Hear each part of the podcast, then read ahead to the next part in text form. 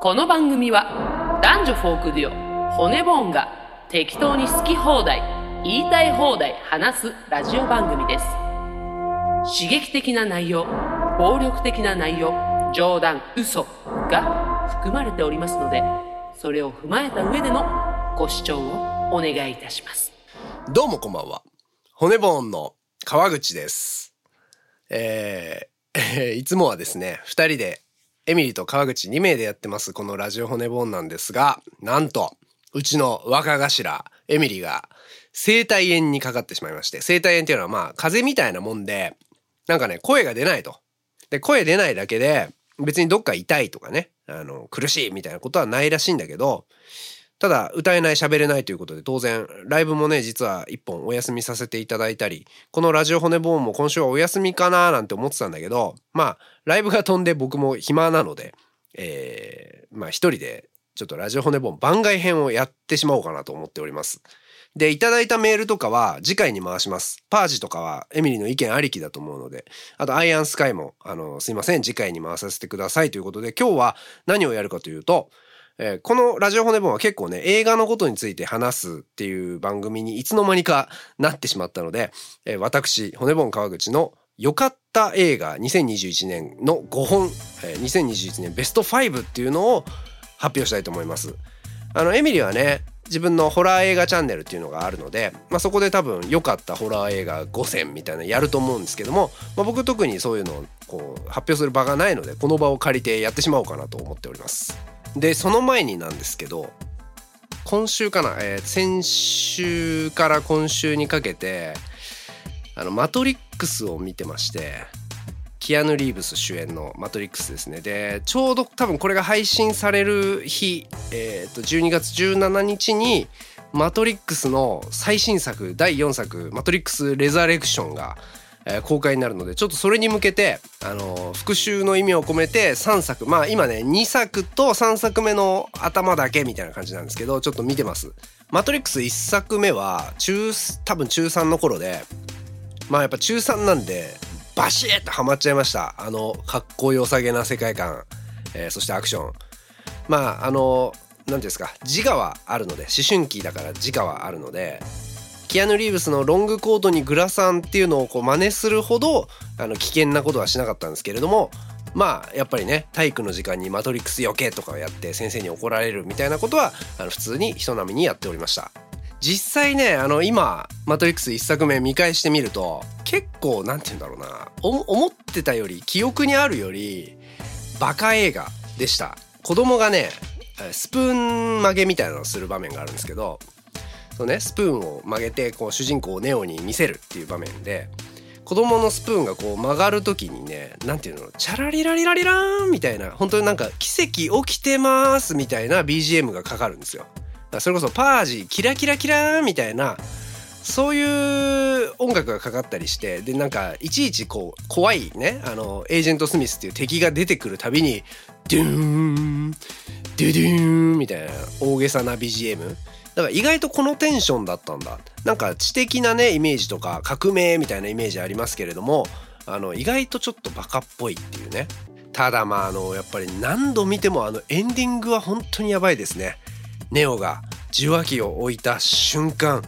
レイジ・アゲンスト・ザ・マシーンの「ウェイクアップ」ね「ウェイクアップネオ」から始まった映画で最後のテーマソングは「ウェイクアップ」ですよ。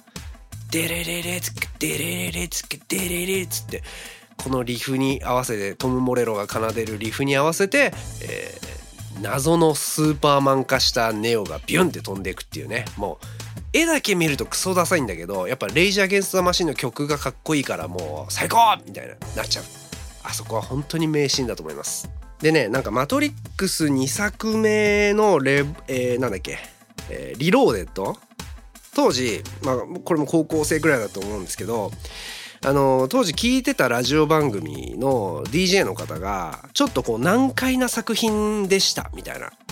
ことを言ってたんですよ感想で難解でしたって言っててでそれを当時高校生だった僕とか僕の友達が「んだよあの低能 DJ が難解じゃねえだろ全然」みたいな。あれわかんねえやつ映画見る資格ねえよみたいな感じで、あの廊下でね文句言ってたんですけど今ねこう「マトリックスリローデッド」見返してみたら難解でした？ちょっとなんかよくわかんない。特にやっぱまあこれは多分見た人みんながえ？ってなったとこだと思うんですけどラストのアーキテクトっていうね仮想現実の世界を作ったおじいちゃんとの対話の場面がマジで意味不明。あの、説明なくなんか変な用語が新しく出てくる。あのアノマリーとか言って。アノマお前はアノマリーだみたいな感じで言ったりして。あのちょっとわけわかんなかったです。ただこれはかなりその3作目の「レボリューション」に続くっていう感じなのでまあ多分2作セットで見たらわかるんだろうなって感じはしたけどなんかリローデッドそっかこんな感じだったかと思って。ってな感じであのまあレボリューションまだ見てないのでレボリューションでその謎が明らかになりつつえー、マトリックス・レザレクションに向けてなんかこう万全に整えていきたいななんて思ってるんですけど。まあね今年エヴァもありました。えー、そうもありました。やっぱね青春なんでそうエヴァマトリックス全部青春なんでやっぱりこうお礼参りをしてから過去のね亡霊に挨拶をしてから、えー、新作を見に行きたいなと。多分マトリックスは裏切らないんじゃないかなと思っております。期待大ということで、えー、すいません。今日は一人で寂しい、えー、レディオホネバンみんなこっちに来なや。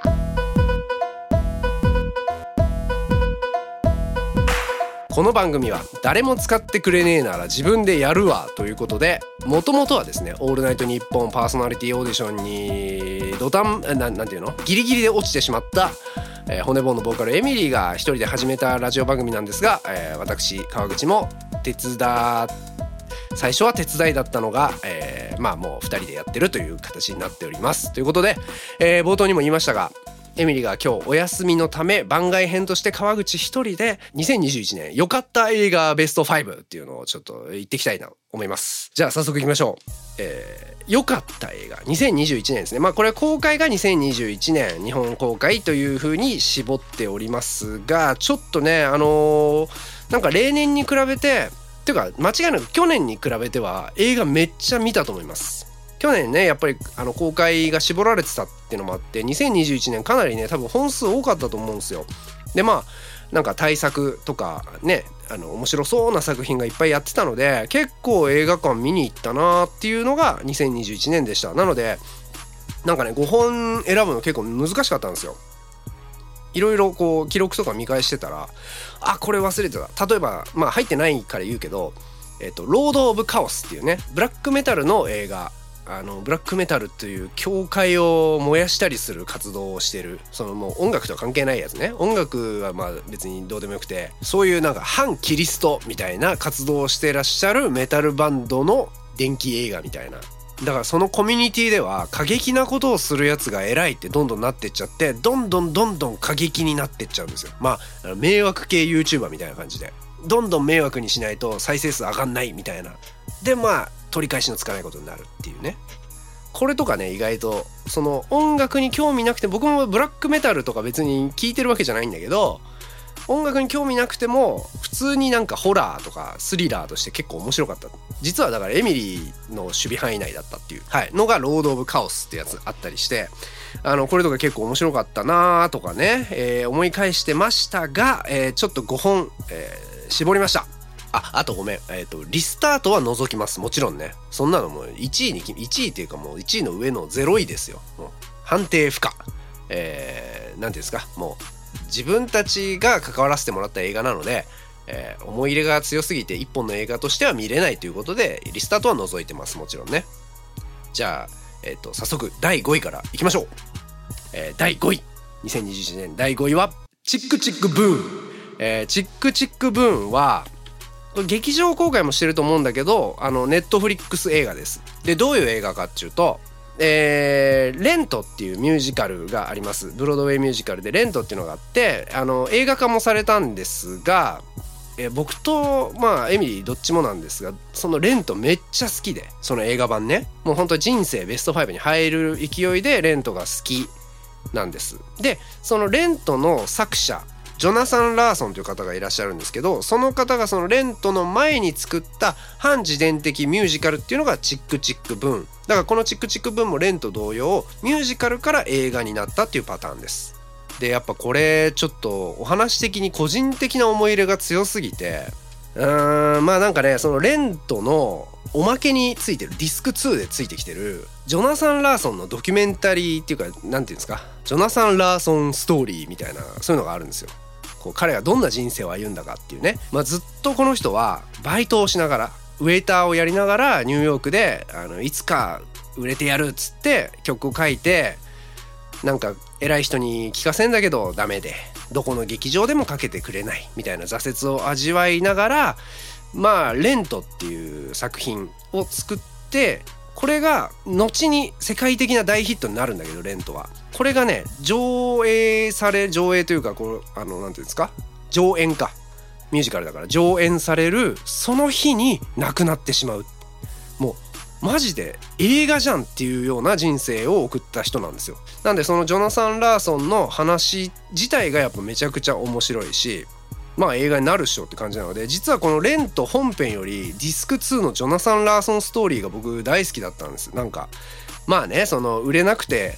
ずっとこうもがいてるっていうのをねやっぱ自分たちに重ねちゃったりもするので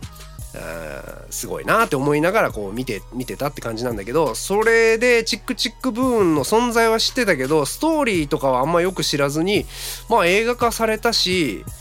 えー、主演がですねアンドリュー・ガーフィールドさん。アンドリュー・ガーフィールドは今年それこそ結構良かった映画ですがメインストリームっていう映画にも出てましたでもうアンドリュー・ガーフィールドのための映画っていう感じで全部持ってってたんですけどまあそのアンドリュー・ガーフィールドさんが主演ということで見てみたらもうねアンドリュー・ガーフィールドかジョナサン・ラーソンか分かんないんですよ。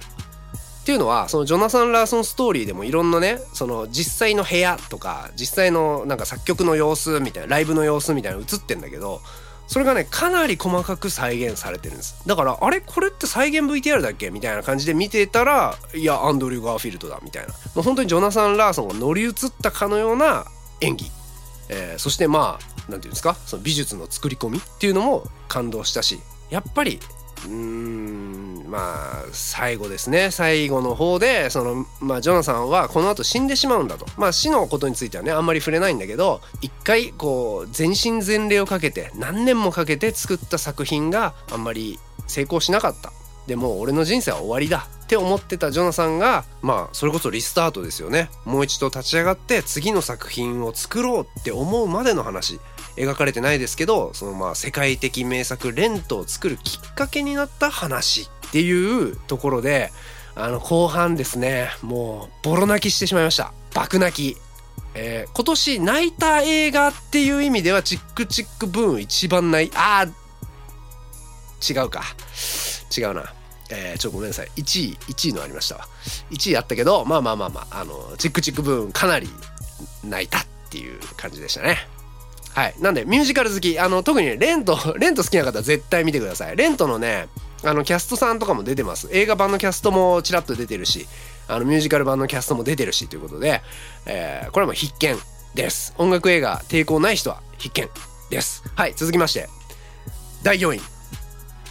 茶産おぼ。はい。茶産おぼっていう発音が正しいかちょっとわかんないんだけど、えー、っとね、文字的には、なんだこれ。あの、滋賀の滋賀県ね。滋賀県の市の山水ないやつに山に魚に楽譜の譜って書いて茶山おぼなんですよ。でこれどんな話かっていうとあ韓国映画です。韓国のしかもモノクロ映画。しかも時代物。ということで、えーと、と見るまでのハードルめっちゃ高いということですね。はい、なかなか今の若い人は多分見ないと思うんですけどもタイトルも意味不明だしね。はい、これはどんな話かっていうと、まあ、昔の韓国で、まあ、朝鮮かその頃朝鮮ですよね朝鮮で禁じられていたキリスト教を信じてしまったという罪で島流しにあってしまう学者が主人公なんですよ。でその学者が島流しにあった先である漁師に出会うと。その漁師はまあそのね漁師なんていうのは文字も読めない時代です。その文字も読めないはずの漁師が頑張ってこう辞書とかを片手になんか難しい本論語とかね孔子の論語とかを読んでるっていう知識欲旺盛な漁師に出会う。でそこの学者がじゃあ自分の持ってる学問の知識を授けるとその漁師にね。その代わり漁師の持ってる魚の知識。この魚は食べられるとかね。ここが食べられる。ここはまずいとかね。ここは捨てるべき。みたいなその魚の知識を代わりに俺に授けてくれ。つってその学者が魚図鑑を作るっていう話なんですよ。めっちゃ地味でしょ何が面白いか全然わかんないと思うんですよこれこれ説明しても。はいなんで なかなかね多分見に行こうと思わないと思うからまあ僕がねこう微力ながらここで面白さを伝えるしかないんだけどあのねそういう話の地味さに比べて演出がめっちゃポップですまず。はい、あの韓国ドラマ見慣れてる方韓国ドラマ好きだよと。ね愛の不時着好きだよっていう方はめっちゃ見やすいと思います。あの全然、えー、ポップですこれ。話も面白いし話して会話ね。会話も面白いしなんかねもうベタなギャグとかあるんですよ。村の人たち同士がこう喧嘩してわーわーってやってあの一人がこう投げたね石がちょうどたまたま通りかかったお殿様にガンって当たっちゃう。みたいなボヨヨーンみたいな感じで当たっちゃうっていうなんかこうベタなギャグとかもあったりしてあとねその釣りのシーンでもうこれはめちゃめちゃ大物だと。もう船ごと持ってかれるんじゃねえかっていうレベルの大物をガーって釣り上げたっていうシーンでこうシーンがパッと切り替わるとその漁師がですね背中に自分の背丈よりもでっかい魚もうほんと意味不明なそその魚なんていう種類なのみたいな怪物みたいな恐竜みたいなやつを背負ってるっていうね。んなわけないじゃんみたいなそういうちょっとギャグもあったりしてほんとねグエムルみたいな感じなんですよ。グエムル背負ってるみたいなそういうシーンもあったりしてあの結構普通に声出して笑笑っちゃうみたいなそういう感じです。割とね見やすい話なんですよね。で島の人たち一人一人もすごくキャラが立ってて可愛いしただそんなポップな導入から最後はねその人間は何を学んで生きていくべきなのか学ぶってどういうことなのかっていうのをこう説教臭くなくちゃんとこう伝えてくれる。あの学者が学んできたのはその真理だと。劇中では真理って言ってましたけど要は実生活には役に立たない。人はこう生きるべきみたいなちょっと漠然としたことを学んできた。で漁師が今実生活の中で学んできたのはその魚の食べ方さばき方みたいなね。でこの2つのものがあった時にじゃあ人にとって本当に大事なのはどっちなんだろうっていうふうに考えていくという話なんですよ。はい、まあ、まあ、ほぼ話してしまいましたがただねあの全然すごくいろんな角度から見れる深みのある作品なのでかなりねこれ上映感限られてんだけど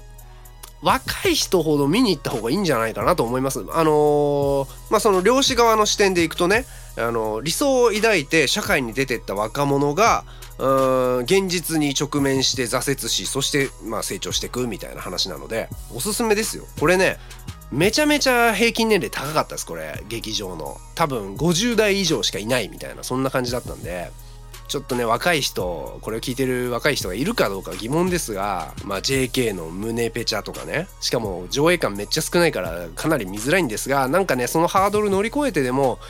ちょっとでもねこういう韓国系に興味ある人っていうのはね見てみてはいかがでしょうかということです。えっ、ー、と主演はあのソルギョングさんあのなんだっけ殺人者の記憶法とかのソルギョングさんなのでまあもう間違いない、えー、間違いない映画でございました。これも泣きました。はい。もしもしもしもしあもしもしもしえっとはいあれはいはいどうもカルロス・ゴーンですカルロス・ゴーンですあれちょっと電波悪いっすねカルロス・ゴーンですちゃんとレバノンなんで今もしもしマンデが誰かいますか一回切りますよじゃあ一回切りますレディオ骨もん2021年良かった映画第3位はザ・スーサイド・スクワットですあの DC コミックスマーベルと並ぶこうアメコミのね DC コミックスの映画でございます。で僕はねあのー、ちょっとマーベルも弱いですしあんまりこうアメコミヒーローもの好きじゃ好きじゃないというか見てないんですよね。あんまこう見見たいなと思わないっていう。だからまああのダークナイトとかジョーカーとかああいうなんかヒーローに焦点が当たってないやつっていうのはやっぱ面白いんだけどなんかヒーローヒーローしちゃうとねでスパイダーマンとかも全然見てないしちょっと敬遠しちゃうなっていう感じなんだけどまあ、この「スーサイドスクワット」もね、えっと、1作目は見てないです。2016年の映画だったらしいんだけど見てないです。でそれを、え、今回あの「ガーディアンズ・オブ・ギャラクシー」のジェームズ・ガン監督が、えー、作ったということで友達からめちゃめちゃ面白いっていう評判を聞いて見に行きました。スーサイドスクワット。したらめちゃめちゃ面白かった。あのー当時ねこれどういう時期だったんだろうな。なんかねなんかフラストレーション溜まってたのかな。ストレートな対策が見たいって思ってたんですよ。なんかもう爆発ドーンみたいなね。アクションバキバキドカバキ。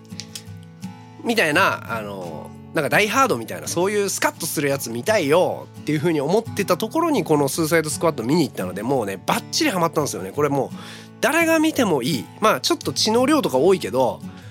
あの可愛いキャラもいるし誰が見ても面白い。最高としか言いようがない。テンション上がっちゃうっていう感じ。なんかあの特に、えー言うこともないんですよね。そんなねなんか深い話でもないので、えーもう見に行って最高映画楽しいわーっていう感じの映画でございました。スーサイドスクワットでも久々にこういうの見れてよかったなと思ってます。はい第3位でございました、えー続きまして、えー骨盆川口の川デミー賞2021年良かった映画。第2位は「マリグナント凶暴な悪夢」はい。えーこれも最高ですね。もうマリグナントって聞くだけでテンション上がっちゃいますね。あのですねこれ詳しくは、えー骨盆エミリーの、うんホラー映画チャンネルというチャンネルでマリグナントのことねレビューしてます。僕とエミリー2人で喋ってますんでまあもうそっちを聞いてください。そっちを聞いてえっ、と大体言いたいことを言ってますんで。はい。ただまあホラー映画ね結構見てきたけれども2021年の今またこういう興奮ができるんだっていう喜びですね。まだまだあの上があるんだって知った。その天井を上げてくれた。こっちはジェームズ・ワン監督。ありがとうございます。そういう、えー映画でございました。マリグラント凶暴な悪夢。じゃあ行きましょうか。映えある。全然映えないですけども。一応ね、えーこの世界の中では映えがある。この狭い世界の中では映えある、えー、川出民賞。2021年。良かった映画。第1位は。一応ドラムロール入れておきましょうか。ドゥルルルルルルドゥン新エヴァンゲリオン劇場版ですはいあの正直ですね新エヴァンゲリオン劇場版はもう映画っていう評価じゃないなんか映画のジャンルじゃないからあーなんていうの人生なんですよねこれはね。映画というより人生なのでこのランキングに入れるかどうかも迷って、えーエヴァは弾いてなんか番外編とかにしようかなと思ったんですけどまあちょっとそれもなんかめんどくさいんで1位にしました。もう割とだからダントツの1位です。これも人生なのジャンルが違う。マリグナントとエヴァはもう全然ジャンルが違うのでマリグナントが1位ですね。実質ね。でエヴァは人生っていうランクです。はい。えっ、と「エヴァンゲリオン」というアニメがみんなのこう人生を狂わせたと。ね。みんなの思春期にあの釘を刺していった「エヴァンゲリオン」僕も例外じゃないです。思春期に見て釘を刺された。釘を刺すってのが変だね。なんなんて言うんだろうな。くさびを打たれたみたいな。はい。あの傷をつけられたですね。そのでっかいトラウマですよ要は。トラウマを残されたそのエヴァンゲリオンがうーんもうないよとそのトラウマ。もう卒業していいんだよっていう風に言ってくれるっていう話で。だからこれねあのなんだっけ？チクチクブーンで激泣きして一番じゃないかって言ってましたけどもやっぱね「エヴァンゲリオン」はもうわけわかんない涙がね20分くらい流れてたんですよね最後の。マジでだからなんで泣いてるかは分かんないんですよ自分が。けどなんとなくその人生を肯定されたというかねこの20年、まあ、僕36ですけれどもエヴァと出会ってからの20年ちょっとうん間違ってなかったんだよいろいろあっただろうけど間違ってなかったよっていうことをまあなんとなく言われたような気になる言ってるかどうかは別ですよ制作陣がそういう庵野監督がそういうメッセージをあの入れてるかどうかまた別ですけどなんとなく言われてるような気がしてありがとうっていう涙だったのかなと振り返ってみると思います。まああのこの時はね本当に人生で多分一番映画館に、複数回見に行った映画なんじゃないかなと思います。4回かな計。4回か5回ぐらい行ったと思うんですよね。4回か。はい4回行きましてでサントラも聴き狂ったんですよね。新エヴァンゲリオンの。もうサントラ最高なんですよ。あの最初の「パリ」っていう曲からね「ドゥドゥドゥドゥドゥドゥドゥドゥドゥドゥドゥドゥドゥ」みたいなねでその作曲家のサギス四郎先生のエッセイまで買ったりしてまあこの「新エヴァンゲリオン」からまたエヴァの世界を深掘りするようになったみたいな。まあちょうどねエミリがあの復習をしてエヴァ新エヴァに追いつきたいみたいな時期だったのでなんかエミリーにこう説明をしながら自分でもああこんなんだったなみたいな感じで思い返したりとか。まあなかなかお祭りでしたね。熱狂したこの1ヶ月熱狂してたっていう感じの、えー思い出深い映画映画というよりは人生。そんな感じの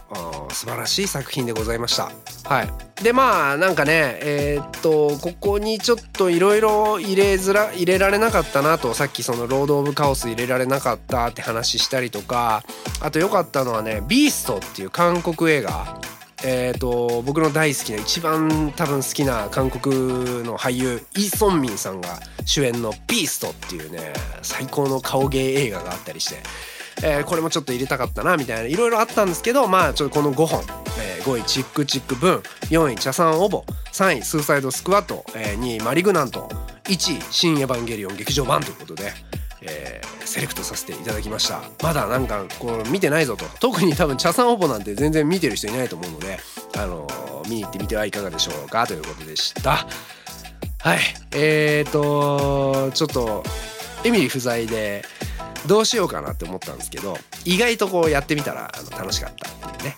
まあ、当然ですよね。自分の好きなことについて話してね挙句の果てには人様の作ったものにこうランキングなんかつけたりしてねもう神みたいな感じでやってるんでねそれは楽しいのは当たり前なんですけれども皆さんは 皆さんはいかがだったんでしょうか？あのちゃんとね ちゃんとやりますからね今度ね、えーこれはもうあくまで番外編ということで、えーちゃんと2人揃ってあのいいやつやりますんで今回はなんか寝落ち用とかに使ってみてください。ね、そうですよね。こう汚い言葉もないですし、今回は笑いもないですし、あのひたすらなんていうんですか、こ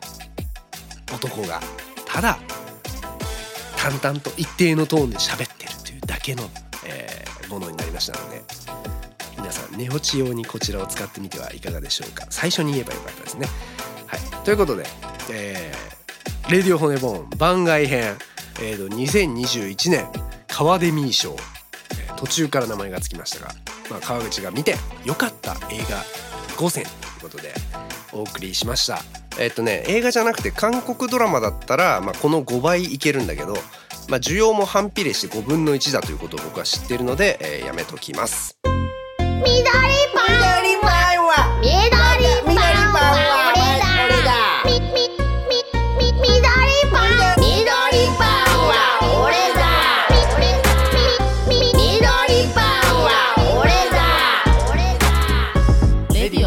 ボンお知らせといたしましたあお知らせはねまあ年末なんでえっ、とまあ明日が明日一応ねそのライブ明日というか、12月18日にライブの予定がございます「えー月見る君を思う」というライブハウスで、えー、とスリーマンライブをやるんですけれどもまあ多分これが配信されてる頃にはまあそれはねできるかできないかってちょっとそのお医者様と相談して決めることになってるのではいちょっと結果が出てると思いますが一応それがあるっていうのとえっ、と年明けまして1月ですね1月の10日に西川口ハーツというところで、えー銀幕一郎とタイムカフェさんの主催イベントに出させていただきますという感じで1月もね実はまだイベント他にもあったり、えーしかも東京以外でもなんかあったりみたいな感じで、えーと盛りだくさんですのであの骨ボンの活動チェックしておいてください、えー本日はお耳汚し失礼いたしました。また、えー次回元気に会いましょう。それでは。